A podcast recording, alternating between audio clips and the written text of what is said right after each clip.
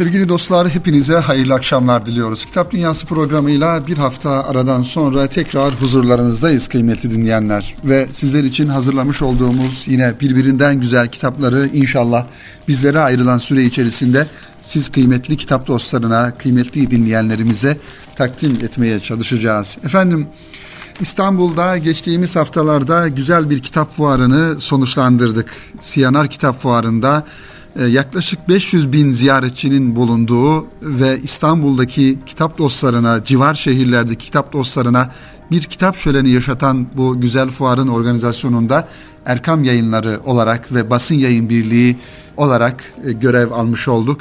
Gerçekten faydalı bir iş yaptığımızı e, düşünüyoruz ve bu ve benzeri çalışmaların, faaliyetlerin, kitap şölenlerinin artmasını arzu ediyoruz kıymetli dinleyenlerimiz. Tabii ki Programımızın yayınlanmış olduğu bu tarihlerde önümüzdeki e, haftalarda Konya'da e, ve aynı zamanda Denizli'de kitap fuarları tertip ediliyor. E, Bursa'da bir kitap fuarı yapıldı malumunuz. Türkiye'nin her tarafında hamdolsun artık belediyelerin, valiliklerin ya da ilgili kurumların destekleriyle bir kitap fuarı şöleni özellikle bahar ayları itibariyle başlayarak yaza doğru tertip ediliyor. Burada şunu ifade etmek lazım. Hatta birkaç konuyu kıymetli dostlar kitap dostu olarak, kitap e, okuyan insanlar olarak dikkatlerinizi çekmek istiyorum birkaç konuya. Bu özellikle bizim yayıncı olarak kitap fuarlarında gördüğümüz e, bir takım e, eksiklikler ve bir takım anlayış farklılıklarından ileri gelen e, hususlar. Evvela şunu ifade etmek lazım ki bir Müslümanın ya da bir insanın düşünce zeminini oluşturacağı kitapları seçerken gerçekten kalbine, gönlüne, ruhuna hitap eden kitapları seçmesi ve ruhunu, kalbini, gönlünü, dimağını önüne gelen bilgilerle, önüne gelen kitaplarla beslememesi gerektiğini, nasıl ki yemek yediğimiz zaman, su içtiğimiz zaman, kendi maddi gıdalarımızı aldığımız zaman bunlara nasıl ki dikkat ediyorsak kıymetli dinleyenler, ruhumuzu ve bilgimizi, ilmimizi besleyen, e, artıran, bilgimizi artıran kitapları da seçerken aynı şekilde çok dikkatli ve hassas olmamız gerektiğini ifade edelim. Bunu neden söylüyorum kıymetli dinleyenler? Çünkü kitap fuarı da neticede daha doğrusu yayıncılık hadisesi de neticede bir ticari tarafı olan işlerdir.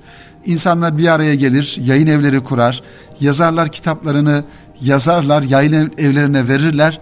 Onlar da kitapları bir şekilde basar ve okuyucuya ulaştırırlar. Burada bir ticaret söz konusu oluyor. Ancak bu ticarete kurban verecek bizim bir manada kıymetsiz e, bilgimiz, kıymetsiz zamanlarımızın olmadığını söylemek lazım, söylemek istiyorum. Onun için kitap fuarlarında özellikle genç kardeşlerimizin e, çok doğru yönlendirilerek, çok doğru bilgilendirilerek şuurlu bir şekilde kitapları almalarını sağlamamız gerekiyor. Zira baktığımızda gerçekten bizim ne insani tarafımıza ne İslami tarafımıza ne geleneğimize ne de kültürümüze uymayan birçok yayınların, kitapların olduğunu görüyoruz. Özellikle Batı dünyasından tercüme edilen ve ülkemizin gençlerine sunulan, bir taraftan da popüler olarak sunulan, popüler yapılan aslında muhtevasında gerçekten de hiçbir şeyin olmadığı, bize verecek hiçbir şeyin olmadığı kitapları gençlerimiz alıyorlar, okuyorlar ve tabir yerindeyse maalesef zehirleniyorlar.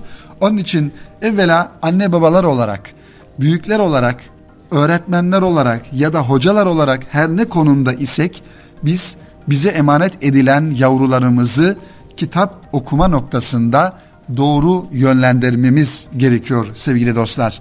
Aksi takdirde gerçekten önüne gelen kitabı okur, gençlerimiz henüz daha şahsiyeti, karakteri yeni olgunlaşırken maalesef bir yerlerde hatalar yapmış oluruz. Bir yerlerde yanlışlar yapmış oluruz.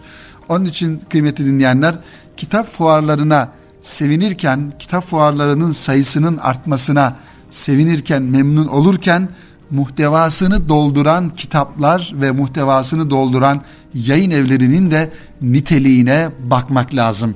Onun için bizim özellikle gönlümüze, birikimimize, bilgimize, kültürümüze, geleneğimize, köklerimize daha doğrusu hitap eden yayın evlerinin önünden geçmek, onların kitaplarını almak ve o yazarlarla buluşmak. Milletimizin düşünceleriyle aynı düşünmeyen, milletimizi küçük gören, milletimizin geleneklerini anlamsız bulan, modern çağın telkinleriyle yetişmiş bir kafa yapısıyla yazılan kitaplardan bize fayda değil zarar gelir kıymetli dinleyenler.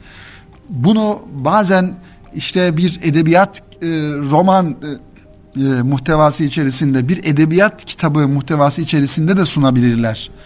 E, ancak baktığımızda gerçekten piyasada yayıncılar içerisinde bu anlamda sadece ve sadece para kazanma kaygısıyla ülkemin gençliğinin zehirlenmesini hiçe sayan zihniyetlerin olduğunu görmüş oluyoruz kıymetli dinleyenler. İşte programımızın bu ilk dakikalarında fuarlarla alakalı sevindirici yönünü size ifade etmekle beraber dikkatinizi çekmek istediğim bu hususları sevgili kitap dostlarıyla, siz kıymetli dostlarımızla paylaşmak istedim efendim. Şimdi kıymetli dinleyenlerimiz Ketebe Yayın Evi yeni kurulan bir yayın evi. Geçtiğimiz haftada da e, bu yayın evinden bahsederek bazı kitaplarını sizlere tanıtmaya çalıştık. İnşallah bu haftada çok sevdiğimiz, çok sevdiğim daha doğrusu rahmet dilediğim rahmetli şair, edebiyatçı yedi güzel adamdan bir tanesi Erdem Beyazıt rahmetlinin bir kitabından bahsetmek istiyoruz. Ketebe Yayın Evi'nin neşrettiği 368 sayfadan oluşan. Erdem Beyazıt'la alakalı benim zihin dünyamda çizilen Erdem Beyazıt portresini e, sizlerle paylaşmak istiyorum kıymetli dostlar. Zira Erdem Beyazıt gerçekten bir Anadolu insanı. Anadolu irfanını yüreğinde hissetmiş ve bunu edebiyata, kitaplara, şiirlerine yansıtmış güzel bir insan Erdem Beyazıt ve yedi güzel insandan bir tanesi. O Edebiyat dergisi çerçevesinde, Mavera dergisi çerçevesinde bir dönem gerçekten önemli kitaplar kaleme almış ve kendisinden sonraki nesillerin üzerinde de iz bırakmış, etki bırakmış insanlardan bir tanesi. Yedi güzel adamdan biri olan Erdem Beyazıt 1982 yılında Rus işgaline uğrayan Afganistan'a gider ve buradaki direnişi TRT'ye belgesel olarak çeker. Tabi Afganistan cihadını kıymetli dinleyenler belki bizi dinleyen yeni nesil diye ifade edebileceğimiz henüz 15-20'li yaşlardaki 25'li yaşlardaki kardeşlerimizin teferruatlı bir şekilde hatırlaması biraz zor olabilir. Ancak bizim çocukluk yıllarımızda yani 1980'li 1990'a e, yakın yıllarda Rusya'nın Afganistan'ı işgali karşısında oradaki Müslümanların, mücahitlerin Rus işgaline karşı verdikleri mücadele gerçekten bir destansı bir mücadeleydi. Ve bu mücadelede birçok e, Müslüman şehit oldu ve Afgan cihadı ile alakalı birçok kitaplar yazıldı. Bunlardan bir tanesi de rahmetli Hasan Nail Canat'ın Yaralı Serçe isimli kitabı idi. Bendenizin de henüz daha ortaokul birinci sınıfta iken okumuş olduğum kitaplardan bir tanesiydi. Bu vesileyle rahmetli Hasan Nail Canat abimizi de rahmetle anıyoruz. İşte iki ay süren bu yolculukta Erdem Beyazıt'ın tuttuğu günlüğü ise daha sonra İpek yolundan Afganistan'a adıyla kitaplaştırılır. Ketebe Yayın Evi tarafından yeniden okurla buluşan bu kitap bizi ve sizleri aynı zamanda unutamayacağımız bir yolculuğa çıkarıyor. İşte bu kitapla alakalı kıymetli dinleyenlerimiz sizlerle duygularımızı, düşüncelerimizi ve aynı zamanda Erdem Beyazıt'la alakalı da hissiyatımızı paylaşmaya çalışalım. Rahmetli Cahit Zarifoğlu'nun kaleme aldığı Yedi Güzel Adam şiirinde anlattığı o güzel adamlardan birisi de şair Erdem Beyazıt'tır. Ankara'da Mavera dergisini Mavera dergisini Ardından da Akabe yayınlarını kuran ekip gerek dergide gerekse yayın evinde İslam coğrafyasındaki yazar çizerle ve onların meselelerine de kucak açar. O yıllarda üzerinde en çok durulan konu ise şüphesiz Rus işgaline karşı mücadele veren Afgan halkıdır. Erdem Beyazıt sık sık gündeme getirdikleri Afgan direnişini tüm dünyaya duyurmak için 1982 yılında TRT'den bir grup arkadaşıyla birlikte yollara düşüp mücahitlerle buluşur ve onlarla bir belgesel çeker. Belgeseli çekmek için ekip Ankara'dan karayoluyla Afganistan'a gider. Erdem Beyazıt iki ay süren bu yolculuk boyunca aynı zamanda günlük de tutar. Türkiye'ye döndükten 3 yıl sonra da günlüğündeki notlardan yola çıkarak İpek Yolundan Afganistan'a adlı Gezi İzlenim kitabını kaleme alır. Bu kitabı ilk okuduğumuzda ne Erdem Beyazıt'ı tanıyorduk ne de Mavera dergisini. Afganistan Savaşı hakkında da doğrusu pek bilgimiz yoktu ki bu kitabı okuyana kadar.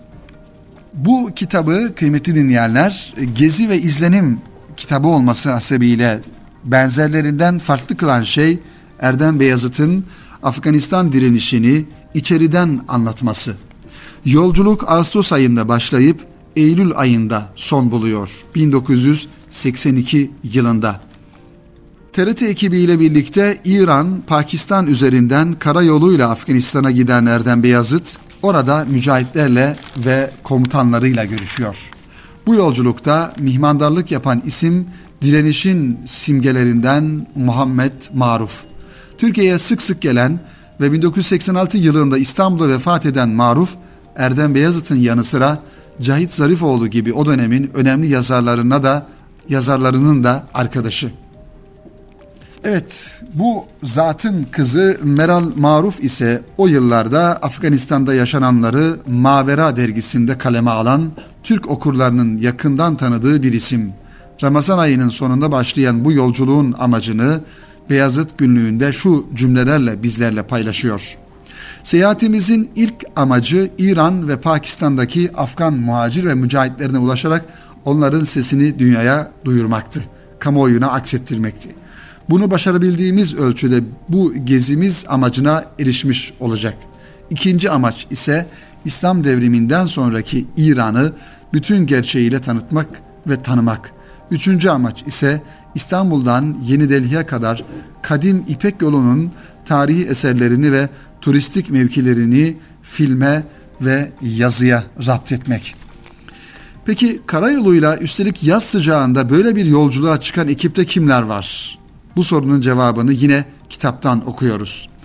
Son anda bir kişinin sağlık sorunu yüzünden ekipten ayrılması üzerine Yücel Çakmaklı, Ahmet Beyazıt, Şenol Demiröz, Tuncay Öztürk, Çetin Tunca, Necdet Taşçıoğlu ve tabii ki Erdem Beyazıt bu ekibin içerisinde bulunan insanlar. Yolculuk haftalarca kah taksiyle, kah otobüsle, kah merkep sırtında ve yürüyerek yapılıyor. İran, Pakistan üzerinden Afganistan'a varan ekip için bu yolculuğun en zor kısmı çöllerde geçiyor. Tebriz, Tahran üzerinden Kirman'a varan ve buradan Zahidan'a doğru yola çıkan ekibin arabası çölde defalarca kuma saplanıyor. Öyle ki bir süre sonra kendi başlarına arabalarını bu kumlardan nasıl çıkaracaklarını bile öğreniyorlar. Bundan tam 36 yıl öncesinde yapılmış bu yolculuğun fiziki şartlarının zorluğunu bugünkü genç nesil e, okudukça elbette ki şaşıracak. Ama şaşırtıcı gelen kitabın uçsuz bucaksız çölde içecek su bulamazken çok rahatça o yıllarda maalesef Coca-Cola bulabilmeleri.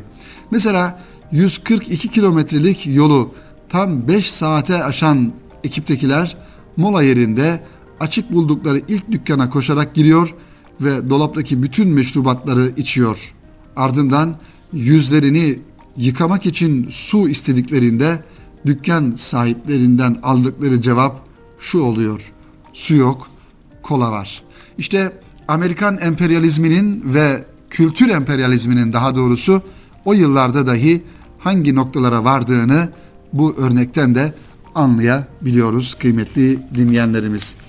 Kitap gezi notlarından oluşsa da aslında okura Afgan halkının dillere destan direnişinin arkasındaki hikayeyi anlatıyor.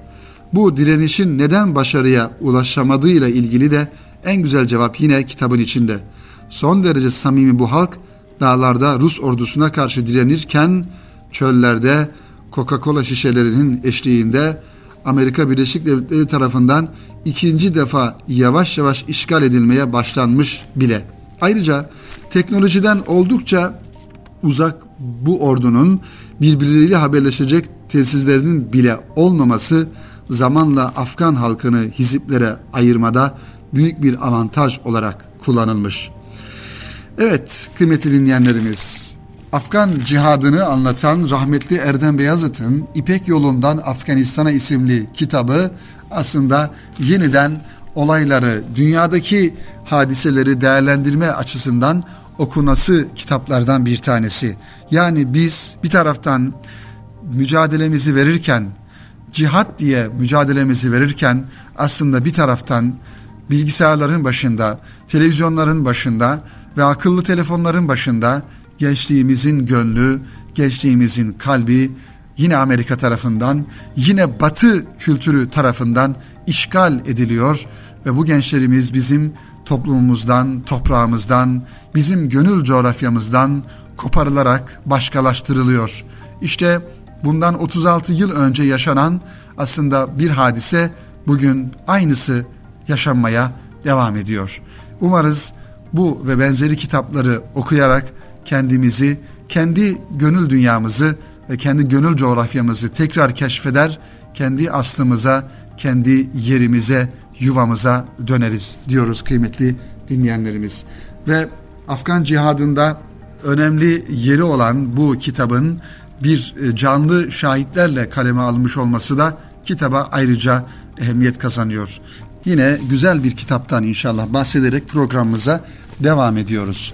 İlyas Kaya Okay imzasını taşıyor. Önemli bir kavramı ele almış divan şiirinde. E, daha doğrusu klasik Türk şiirinde nefis kavramını ele almış. Zira bu kavram kıymetli dinleyenlerimiz daha çok tasavvuf kitaplarında, tasavvufi eserlerde irdelenen, açıklanan ve hatta Kur'an-ı Kerim'deki ayet-i kerimelerden hareketle daha çok tasavvuf kitaplarında ele alınan bir kavram olması hasebiyle insanın taşıdığı ve bizim günlük hayatımıza kullandığımız nefis divan şiirinde nasıl ele alınmış İlyas Kayaokay klasik Türk şiirinde Nefs isimli kitabını e, kaleme almış ve bu kitap hacimli 408 sayfadan oluşuyor kıymetli dostlar. H yayınlarından neşredilmiş. Bu kitapla alakalı Ebrar Çetindil hanımefendinin güzel bir yazısı var inşallah. Bu yazının tevasından da istifade ederek kitabı sizlere takdim etmeye çalışacağım. İlyas Kayaokay klasik Türk şiirinde Nefs adlı çalışmasında nefs kavramını titiz bir şekilde işlemiş. Ardından da bahsettiği konu hakkında divan şiirinde nefsin nasıl ele alındığını izah etmiş. Günlük hayatımızda nefs kelimesini çok olmasa da kullanıyoruz. Ama üzerinde biraz düşününce bu kelimenin veya kavramın ne anlama geldiği sorusuna her birimiz kolaylıkla cevap veremiyoruz. Bu soruya cevap veremediğimiz için de nefsin mahiyeti, mertebeleri, sıfatları özellikle ruh ile olan ilişkisi hakkında tam anlamıyla bilgi sahibi olamıyoruz. İlyas Kayaokay'ın klasik Türk şiirinde Nefs adlı çalışması bir manada bu eksikliğimizi giderecek nitelikte önemli bir yere sahip oluyor. Çalışmada nefs kavramını titiz bir şekilde işlemiş, ardından da bahsettiği konu hakkında divan şiirinde nefsin nasıl ele alındığını izah etmiş. Günümüzde çoğumuz ne yazık ki anlamıyoruz bahanesiyle divan şairlerimizin şiirlerini okumuyor. Kaya Okay bu çalışmasında beyitleri açıklamalarıyla birlikte yazmış ve anlamıyorum bahanesini de bir manada ortadan kaldırmış. Yazar bu çalışmaya niye gerek duyduğunu giriş bölümünde iki gerekçeyle açıklıyor. Birinci gerekçesi divan edebiyatına kaynaklık eden tasavvuf düşüncesinin daha iyi anlaşılması, ikinci gerekçesi ise divan edebiyatının aslında hayatın her sahasıyla ilgilendiğini, temsilcilerinin yer yer bir filozof edasıyla varlığın özüne dair nasıl bir takım tespitlerde bulunduğunu ortaya koymak olarak belirtiyor.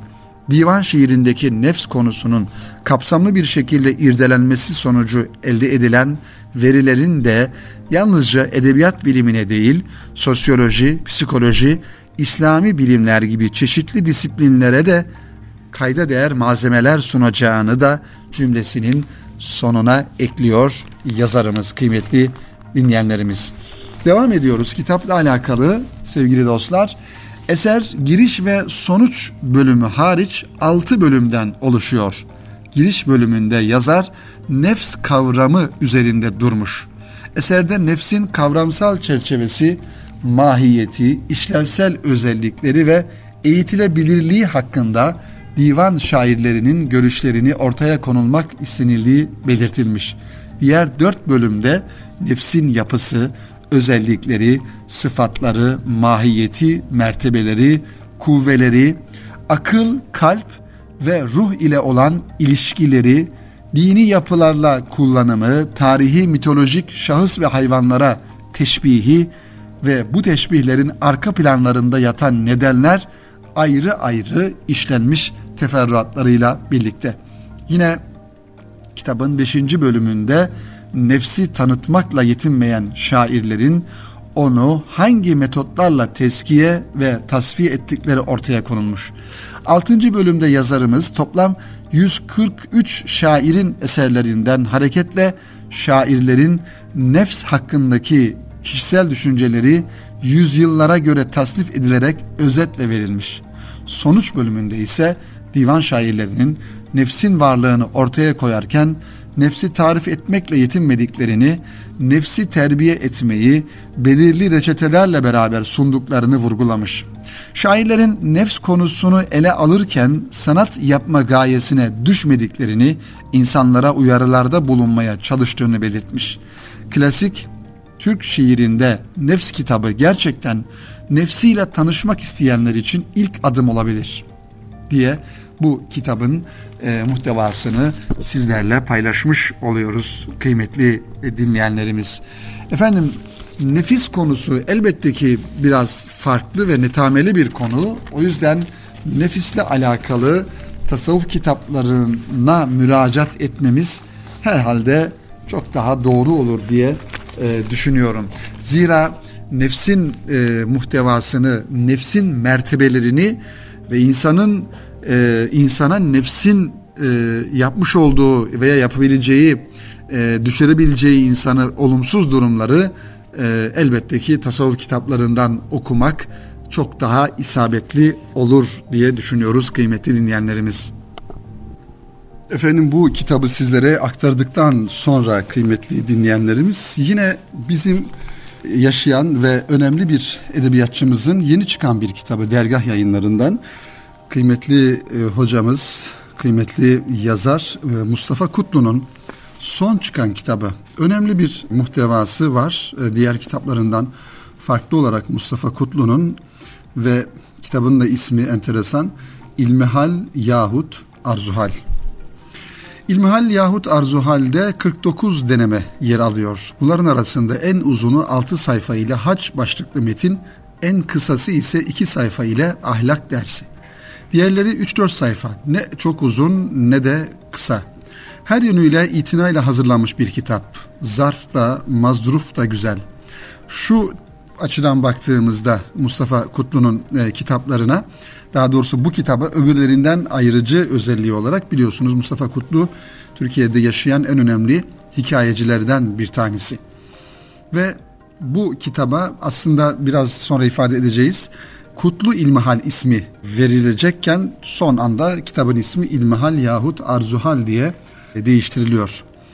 Bu kitapla ilgili söylenebilecek her şey kitaba bir iki söz başlığıyla bir takdim yazan İsmail Kara bu e, kitapla alakalı düşünceleri özetleyerek ifade etmiş. İsmail Kara, İlmihal nedir'i açıklayan bir girişten sonra şöyle devam ediyor. Mustafa Kutlu'nun ilmihalindeki yıllar önce ilk metinler ortaya çıktığında ona birlikte bir kutlu ilmihal adını vermiştik. Yüksek bir hissiyatın eşlik ettiği bu hikmetli anlatım edebin ve edebiyatın, sanatın imkanlarıyla yeni bir biçime ve üsluba kavuşuyor. Terü taze yeni bir ilmihal türüne kanatlanıyor. Yazar metinlerin neredeyse tamamında aslında kendi tecrübelerini, müşahadelerini, içten duyduklarını, tazarru yani yalvarma ve yakarma ve niyazlarını, ızdıraplarını, zevk ve acılarını, ümit ve korkularını, rüya ve hayallerini anlatıyor. Bir dua gibi, bir rahmet seli gibi hikaye ediyor. Merhamet, hürmet, hizmet sütunları üzerine yükselen bir ahlak dünyası, bir insanlık sergisi kuruyor. Mustafa Kutlu, İlmihal yahut Arzuhal isimli kitabında. Fakat o satırlar arasında sadece samimi, hisli ve mümin bir kalp yok. Sesini ve nefesini karşı tarafa efsunlu bir şekilde duyuran, okuyucuya aktaran ve hemen coşkun karşılıklar bulan bir kalem ve el de var diyor İsmail Kara, Mustafa Kutlu Bey'in bu kitabıyla alakalı. Peki bu ilmihalde neler var? Elbette Mustafa Kutlu var. Ben varım, sen varsın. Hayatın içinde ne varsa o var. Hayaller, pişmanlıklar, arayışlar, yalnızlıklar, hasretler, gözyaşı, hüzün, dua, yaratılmış her şey var. Muhabbet ve aşk var. Yanı sıra kitap, abdest, namaz, oruç, zekat, hac, gusül, ezan, cami gibi konulara da temas ediyor. Bunlar var ve aynı zamanda tevekkül var, haya var, tevbe var. Kutlu ilmihal yahut arzu halde ele aldığı dini ve ahlaki konuları edebi bir üslupla hem okuyucuya hissettirip dururken, duyururken hem de onu düşünmeye sevk ediyor ve yer yer açıklamalarda bulunuyor. Meseleyi fıkhen değil ruhen tefsir etmek istediğimi anlamışsınızdır diyor mesela bir satırında.